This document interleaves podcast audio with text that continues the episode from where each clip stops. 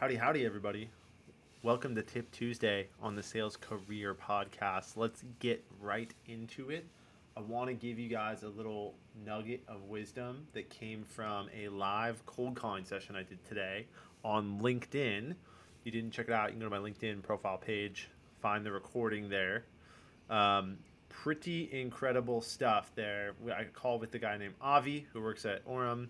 Him and I going back and forth. We probably had 12 live conversations in the span of an hour. It was pretty awesome. If you're interested at all in learning about Orum or having more conversations, you know who to reach out to. Yeah, boy. So let's talk about one of the lessons that came up during the during the call that I thought was super important. That came up during the live dialing. Know when not to schedule a meeting. Now, what does that mean? Isn't the goal of every cold call to schedule a meeting?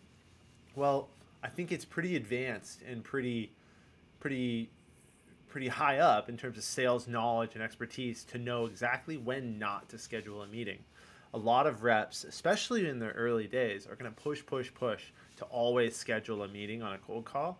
Well, you know, the way that I teach it and, and the way that the clients that I have that succeed the most, the way they do it is the goal of a cold call is to have a business level conversation with someone. Now, during the course of that conversation, it might come up that it doesn't make sense for them to have a meeting with your company.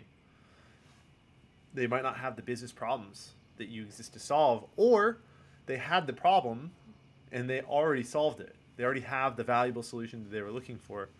Um, the most common occurrence is this is when you call somebody and let's say you're selling you know phone service right which i used to do for vonage and you say hey you know i'm with vonage and we help people get more um, you know reflexive and easy to use and integrated phone systems and they would say oh yeah we just signed a contract with RingCentral this month it's not a meeting worth having because they just moved with a different provider now is it worth it, it, like what, what do we do with that lead? Do we do we throw it away and never talk to them ever again? The answer is no, right?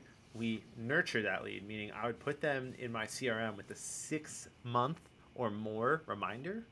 Just kick it way down the field because it's really not going to be worth your time and effort to reach out to that person and have that conversation because at the end of the day, sales is about business problems and valuable solutions what's another example of it doesn't make sense to set the meeting? It might not make sense to set the meeting with the person you're talking to. Be sensitive to that. Understand that whoever you're setting the meeting for, their time is valuable, and the person you're talking to, their time is valuable as well. Right? Sounds like a no brainer, but understanding when they say things like, yeah, that decision is made by this person in this department. Or they say things like, yeah, blah, blah, blah, blah, and this department was working on an initiative around this the goal should shift from booking a meeting with the person you're on the phone with right then and there to instead getting a warm referral, warm introduction. Now, here's a key to doing that, right? One of the things, this line is golden, and, and those of you that have worked with me in a calling, cold, calling coaching capacity, you this will sound familiar. This line is golden. You ready? Okay, uh, I, I give you a referral. Let, us say they gave me a referral. Yeah, Kevin, uh, talk to Stephanie in, in accounting. Awesome. I can, I'm going to go ahead and reach out to Stephanie. Now, do you mind if I let her know that you referred me over to her? Or do you want this to be our little secret? Ah, they're going to laugh and they're going to say, oh, no, uh, yeah, of course. You, you can tell her that I sent you.